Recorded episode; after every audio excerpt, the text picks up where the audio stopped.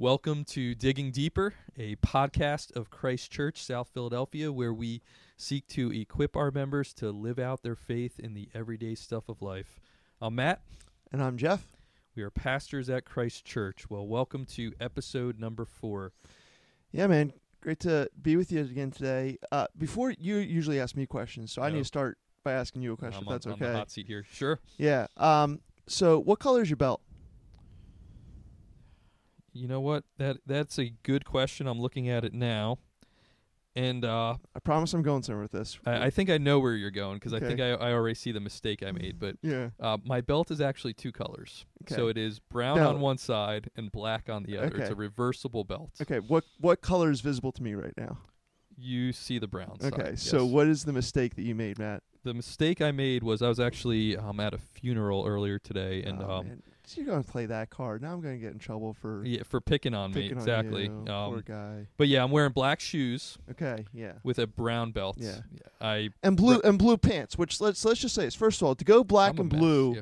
is always a, is always a bold step. It can be pulled off by some. You know, uh, I'm not going to say whether Matt has the ability to pull that off or not. Well, wait. But- can can you hold on for a second? yeah, Black and blue. Am I supposed to wear blue shoes? Like what No, else no, do no. you? no. Okay. Brown and blue always goes together. Ah, okay. So brown and blue always go together. So that's that's the natural choice. But if you want to be bold, you can wear a black shoe with the br- with uh, with blue pants if you're being bold. But bro, your your belt absolutely has to match. I mean, that's just Yeah. kind of like. You know, eh, I mean, and then and then your watch is My um, my watch is was brown. too. Yeah. So yeah, it's just Yeah. yeah. I Yeah. saw it the first thing I came in. I'm glad to know that you're at least self-aware enough to know that you had made a mistake. And um, so that's the you know, first thing you noticed about me today. Uh, yeah. I mean, you know, man looks at the outward appearance. That's biblical. so Yeah. you know, you know what? God Uh, looks at your heart. God knows your heart. I don't know your heart. I look at your outward appearance. What else am I supposed to do? Yeah, well, when you brought it up, I, I knew where you were going with this, and I, I recognized my, my folly Well, and my mistake here. But Consider I was this- uh, most of the time I wear love. brown shoes, and I, I put the black shoes on. They've actually I like your pair of brown shoes. yeah. I've Yeah, com- I've I've complimented you the, the before. I Yeah, think. thanks, man. Yeah. Appreciate it. From Yeah, I've been getting trying to get uh, uh style tips from from Jeff Mm. and Joe every once in a while. Mm. They're kind of mm. trying to help me well, you can only you can only help someone so much. But Yeah. all right. Well, Thanks, sorry. Uh, the the time the time is yours, as the late Andy Reid would say. Um, Time is mine. yeah. Okay, well, uh, speaking of that, um, speaking of shoes, uh, Oh, you made a comment uh, yesterday in the sermon. So throw this back at you here. You said um, something to the nature of "You should live a day in my shoes." Um, can you explain that? Is just just like the glory of living in a life in the day of Jeff Betcher? What what did you mean by that? Well, I think it was pretty obvious when I said it that I was saying it in the context of um, the awesome opportunity I get uh, to be on the front lines of watching God work in so many people's lives, you know, in our church. And so, you know, uh, I'm there to see, you know, marriages that were once, you know, I mean, almost over, be restored by the by the gospel. Um, and you know, uh, I'm, you know, I there's just so many testimonies I'm aware of that like I can't tell people stories because it's their stories, but like I mean every Sunday I would just love to get up there and just go around the room and talk about how I see God at work in people's Mm. lives. So I I'm pretty sure I said in the sermon, but you know I not I know not everyone um Matt always listens to everything. so um but that that's that's what I meant. I mean, you know, um, I, I like to take certain w- sentences Yes. you say and take them out of context, Thank and you. then have you Yeah. explain them. So that's that's great. one of the, That's the great. joys I have of this podcast. So that's what I meant. Just the, the opportunity to get front front hand seat. It's seeing the various ways that God is at work in, in people's lives. It um yeah, the Lord the Lord just amazes me with that. Hmm, So That's good, man. Yeah. That's good. Well, yeah, thanks for explaining that. no problem. Um, good sermon. Uh, you there in in the sermon was the the woman who was it, it was 18 years. She was was Yeah. uh, hunched over, and um, y- you mentioned just the Can point of uh, you know, just being weighed down and Yeah. and just the, the different things that could weigh us down and um, what would you say to someone who, who just feels weighed down who Mm. you know there's just things in their life that they just they just feel these burdens what how, how would you encourage them Yeah. Well, that's what you know. I think that's what Jesus was really trying to do. Um, partly what he was trying to do in this encounter was was be that encouragement. And so I think for people who are feeling weighed down to know that in Christ you actually can stand tall. Um, there's something more about you than just what might be physically true of you, that what might even be uh, emotionally true of you, that spiritually you can be someone um, who can stand tall, uh, not in your own strength, but in Christ. And I think that's the real uh, hope we have as Christians is when we feel weighed down, well, praise God, we're not the only ones in the equation. Um, you know, Jesus can make us stand tall. Like this woman for 18 years been weighed down. Like uh, her church couldn't do anything for. Like no one could do anything for her. Jesus came and did something for her. And so I think someone who just feels weighed down, like um, set your your mind on Christ. Look look to Christ. He is with you. He is for you. Um, you know, if someone's not a Christian, I'd say come to Christ and let Him. I mean, what did He say? Come to me if you're weary and heavy laden, and I will give you rest. So if you are outside of Christ, like come to Him and He will lift you up. And if you are in Christ, the great battle of the Christian life is to remember what we have in Jesus. Because I think so often we forget what we have. Um, and so we live life um, as if we were still outside of Christ when we are, in fact, inside of Christ. And that's what I was trying to get at with when I was talking about Satan and how Satan's like a chain lion, and so he looks he looks fierce, he looks Mm, he, he looks like powerful, but he, he he he he it's an empty threat. And I think in many ways, like we still go through life, you know, fearful of things. We go through life just or just feeling burdened and weighed down, and they could be very real. So I'm not trying to say that like like my health disease is very real. Like when I like my skin is starting to flare up really now, which is you know a minor thing compared to what I usually go through with my Crohn's disease, and, and like it's a very real, like very uncomfortable thing, right? So um, that can feel weighed down, and yet knowing that, like, no, in Christ, like, I have something so rich and so amazing that I can stand tall in Him. I, I, um, if I share an illustration now, I, I think I still have rights to be able to share it in a future sermon, right? So, um, 'cause I I, think so. I think there's a good illustration that, that that that didn't make it into this sermon, hit that eating floor just for time's sake, but uh, I plan on using it again because I think it's a good illustration. But Mm, I was reading the story. now I, I, I am Yeah. preaching next uh, Sunday. So okay, well, copyright, copyright okay, this okay. right now Man, for me. You can't alright. use it. Um, but uh, I was reading the story about it's a true story about two um twins who were living in Budapest, who were homeless. They'd been brought over by their father. Their father had died, and so they kind of grown up on the streets. They didn't know anyone in this country. They were in a foreign land, and they were just homeless. I mean, dumpster diving, the whole the whole nine yards. Well, come to find out, their uh, their father had fled from his from his dad back in Turkey, and um, who was who was a billionaire, and and so this father died, and then this grandfather died, and when the grandfather died, he left these two homeless twins. He left them five point one billion dollars, um, and so they had this like tremendous inheritance. And there's this whole great story about how people went to like track them down and find them. And, and and they went and they told them this and you know and then they put them on a plane to come like receive their inheritance and i think like as christians like we have this inheritance in Christ. Like we have this incredible gift that we've been given. We who were once formerly like, you know, not a people who are homeless outside of God, we have been told that we have something. I mean, even way more than five point one billion dollars. Um, but imagine if these twins they're, they're on the plane and and and I think knowing knowing what they have changes how they journey. Right? Like do you think they're complaining as they're on the plane? Like do you think that they're acting like oh man, we're these poor paupers. No, like they're they're riding high, you know. So how how wrong would it have been if they were on that plane acting like they were homeless men, when in fact they were, you know, incredibly rich.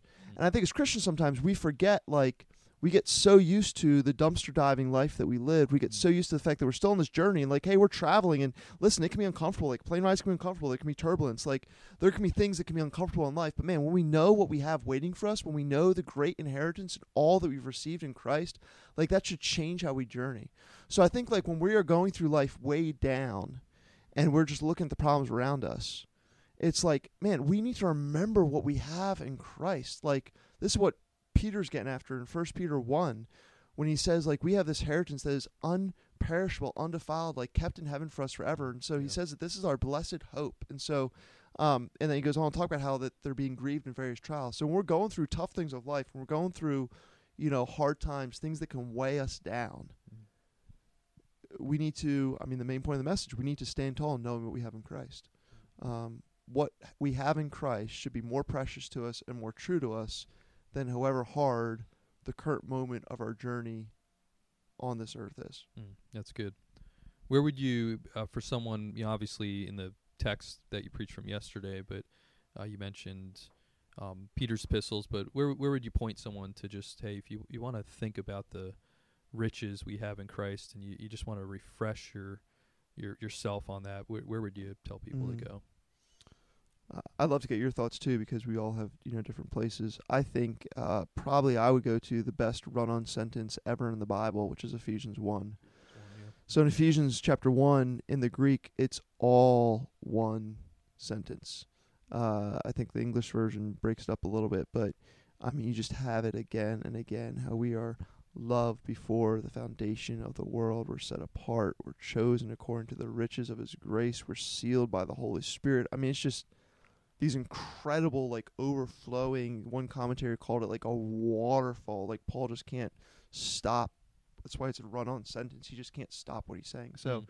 if there was one passage of scripture, one chapter of scripture, I would I would go there and uh and I would I would meditate on that. Um I don't know. What what would you say?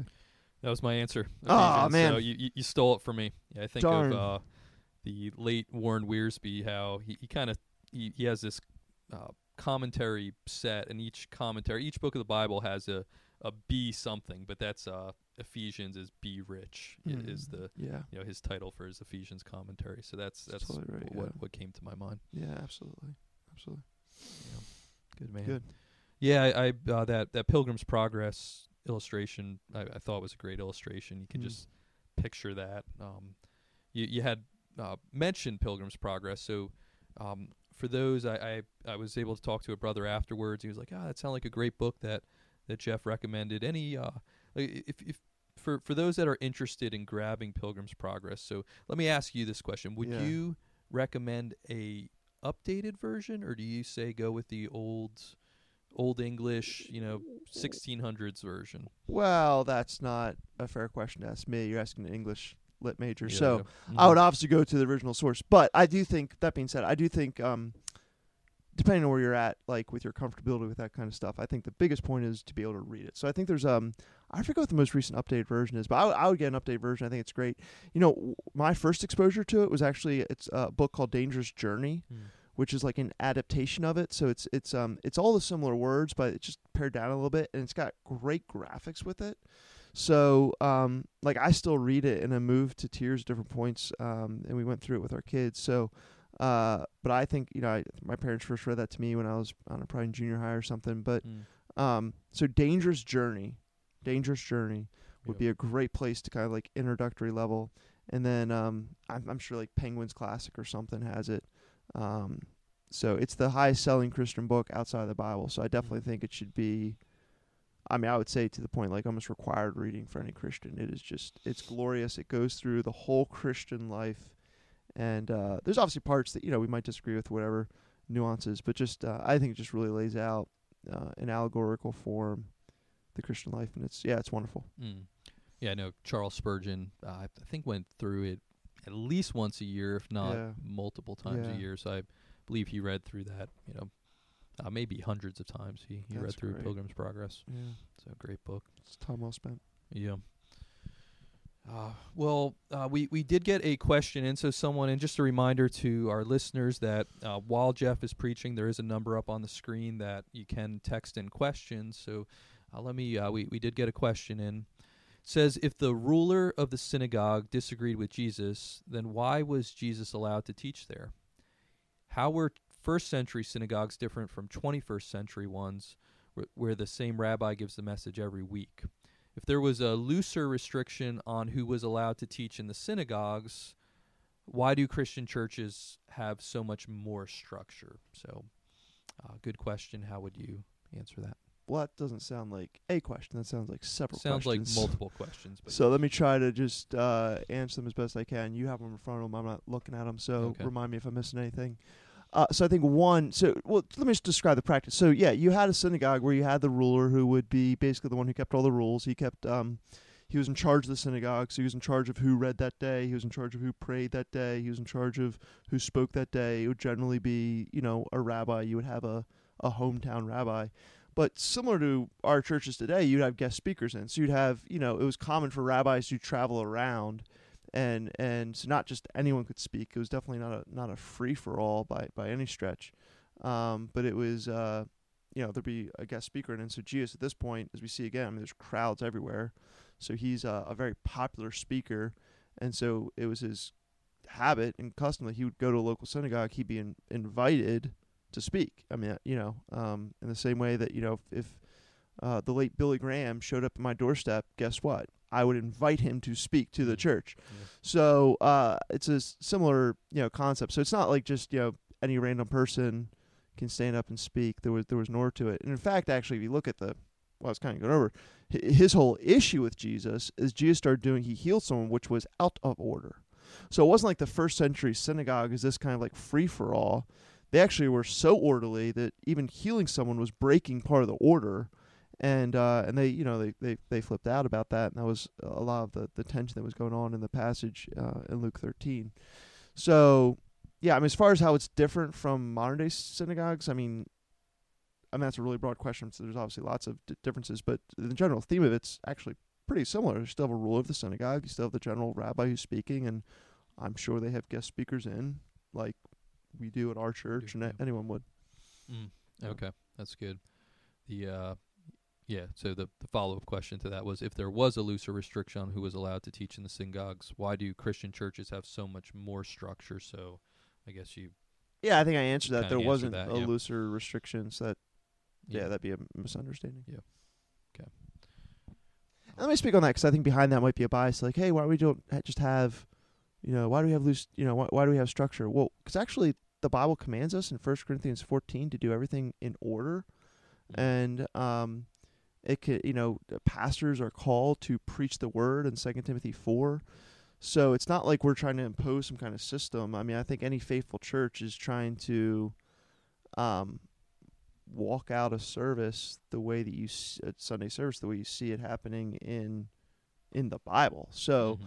Yeah. um, I think you know to kind of have these, and I know it can be kind of you know kind of new agey, you know, house churchy, like like hey, everyone gets together and you know we're all kind of doing random things. Like you don't really you don't really see that in the New Testament. Uh, I think you see a very clear. You have the teachers uh, um, who who taught. You know, you had. Um, so yeah, I think it. I won't get into different roles 'cause I'll open up open up a whole other can of worms, which I'd be happy to get into if someone asks me a question about it. But uh, I think it's scripture. I mean, you're commanded to do things in order. So my, Mm. I guess, response is why do we do things in order? Is one, we are following in the Jewish tradition. Two, mo- more importantly, uh, we're obeying God. Mhm. you Yep. know. Yep. So yeah. Mm, that's good. Uh, well, give you another chance here to to uh, clarify another sentence that I'll. Uh, Uh, yeah. Well, l- let's see what you you said. God's kind of a glory hound. hmm, he is. So, uh, so what do you mean by that? I mean, he wants all the glory, man. Like God, God is a calls himself a jealous God. Mm. He does not want to share that which is rightfully his.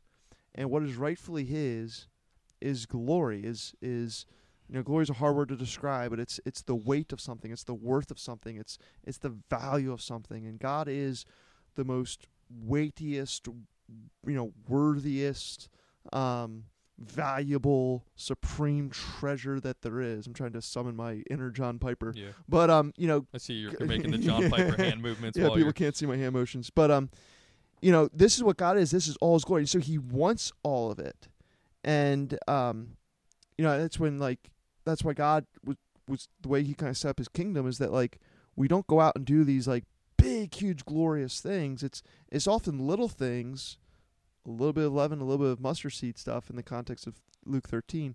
That God then does incredible things with it. So that you know the praise it has to go to God. Just God, yeah. Like God, you're the only one that can do something like Mm. this. This is all of you. You know, I think about the parable all the time of um, the feeding of the five thousand. I mean, this is how I often think about my sermons. I'm like, I get up there and I'm like, Lord, today I'm going to use my words, and they're nothing but five loaves of fish and uh, five loaves of bread and two little fish. Like, you know, whatever it is. Maybe I get those numbers wrong off the top of my head, but but here's my little bit, God. Yeah.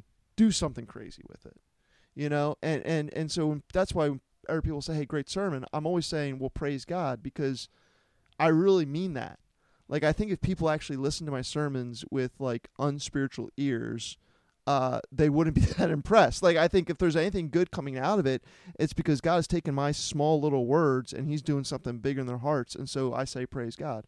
And so I think, and that's true for anything, right? That's why I was trying to illustrate like the small acts of faithfulness that we can that we can take, right? We do all these things that seem small, maybe you know, texting a friend an encouragement, or or you know, inviting someone out to church, or you know, just making time in our day to pray. Like they don't seem like these big, huge you know, glorious, you know, things, and yet God does glorious things with them. And so he's that's why I meant he's a glory hound. Like he wants all the praise, and so he set up his kingdom that he uses small things to do massive things, so that all the glory goes to him. Mm, that's good. Uh, follow that question up. So if if God does want all the glory, does that mean? Uh, you know, I, I could see someone asking, "Is God egotistical? What you know? Why does are, aren't we supposed to you know, be humble? How how would you respond to someone that's Well, I'd say this is part of the creator creature distinction. Like we are to be humble. Why? Because we are not God. mm. Right? And so for God to not give glory to himself is to say what? That he is not God? Like it's for God to to say that all of us we should say like I should say praise God, all glory does not go to me. Why? Because I'm not God. Yeah. And all glory should not go to me. If it went to me, that would be idolatry, that'd be worship of a false God. Mm-hmm. God can't commit idolatry. Yeah. God can't commit false worship. Mm. So therefore, God must do what He commands all of us to do, which is worship Himself. And so for everyone else in creation, it's wrong for us to worship ourselves. For God, it is preeminently right. Uh, he is doing, you know, I mean, God says, what, what's the first commandment, right? Love the Lord your God with all your heart, soul, mind, and strength. Like, can God break his own law? No. So what must God do? God must love the Lord himself, you know, with all his heart, soul, mind, and strength. Like, God must love himself. And we want God to do that because if God, a God who doesn't love himself first would be a God who's saying he is not worthy. And if he's not worthy, then he's not worthy of our worship. Mm. So if he's worthy of our worship, that means he's worthy of his worship. And so God is must absolutely be committed to his own glory. Mm. Um, it is the most righteous and true and beautiful thing that he possibly could do. That's good. Amen. good brother. Well, uh, what's uh what's coming up this Sunday? Any any thoughts on uh I know we have a equip We've- class. Yeah, we got a equip class coming up. Steve Kroll, I think, is teaching on um, how can I, uh, why can't I just uh, live however I want as long as I don't hurt others? So kind of the idea of like, you know, um, there's no such thing as real morality. Like, can't we just you know be fine as long as you don't hurt other people? So I'm excited for Steve to do that. I think he's doing a great job. We have this this speaker coming this Sunday who is phenomenal. One of my favorite preachers in the world. He's going to absolutely blow people's socks off wow. um, speaking from uh, Luke 13, uh, 22 through 35. And um, Matt, do you know who that speaker is? Is do you know? Do you know we have? think like, I- have you seen it? I I, I think I do. I I would Hmm. not set the bar anywhere near that high. Um, yeah. So Matt's so- preaching this Sunday. Matt's preaching this Sunday. Really excited for him to do that. Uh, we actually before this podcast, we're looking over sermon together, and And, and Jeff basically had me rewrite my whole sermon. no, so- that's not true. you had you had it all there. And I'm just it's easier to sometimes to see the pieces and help you arrange it. But I, I'm excited, uh, just reading through the text again, seeing the the the fruit of your labor of study. I, I'm excited for what it means for our church and for how we're gonna you know bless it. And I mean on a personal note, you didn't want to go there, and um, but yeah, it is really a blessing, man. I just when I'm not in the pulpit, I, I just love having you in the pulpit, just knowing that uh, the word of God's going to be in good hands, and so you're Mhm. going to be rightly handling the word of God, and, and you have a pastor's heart. You love our church, and so you're going to be rightly handling the people of the church, and uh, and I think you're skilled in doing so. So uh, it is a joy for me to take a step back and to allow you to preach this Sunday, and I will be praying for you and excited for that. So it should be a yeah, should be a should be a great Sunday. Thanks, man. I problem. pre- appreciate the encouragement. Yeah, got it's it. an honor to be able to to preach God's word. Yep. Well, I think that's it. Anything else we uh we got here? I don't. I don't think so. I mean, we could talk more about fashion, but I think we had enough of that for yeah. today. If anyone has any recommendations, feel free to email me directly, Matt at ChristchurchSouthPhilly.org, and uh, give me some fashion tips. I'm I'm always uh, looking for them. So I'd, I'd appreciate that. But Mhm. uh, you know, Budget wise fashion tips because we are pastors. So yes, uh, as yeah. long as as long as it's something you can get at a secondhand store, um, yeah, send those suggestions to, to Matt. So Joe and I Yeah. are trying our best, but uh, you know, again, you can only take a guy so Yeah. far. May, this- may may this be a community effort, perhaps. Yes, please help. But uh, just just to give you an encouraging word. Well, I, I don't know if it's encouraging. I went into Marshalls yesterday. We Mm. were on our way to Target, and we walked into Marshalls, and I found sneakers for sixteen dollars. Yeah. So Sweet. so I bought three pairs. So- and, and actually, I bought. they, Wait, they were three all, of the same. no, they pair? they were similar but different colors. So I was like, man, Okay, like different colors. know, This is, this is great. go. And then I ended up just sticking with two of them, and I I think I got them home, and I'm like, yeah, I I think I could probably only keep one of these pairs. But Sixteen bucks, man. yeah, sixteen bucks for, Can't for beat sneakers, that. man. So hopefully they're fashionable and you know Well, I'll let you know. Yeah, let me later. know. But sounds Yeah. good, man. cool, Cool. man. well, thanks everyone. Thanks for listening. Uh, again, always love to hear from you. Uh, hear your feedback. So Jeff or Matt at ChristchurchSouthPhilly.org, and may the grace of our Lord Jesus be with you. Thanks, everyone. Bye.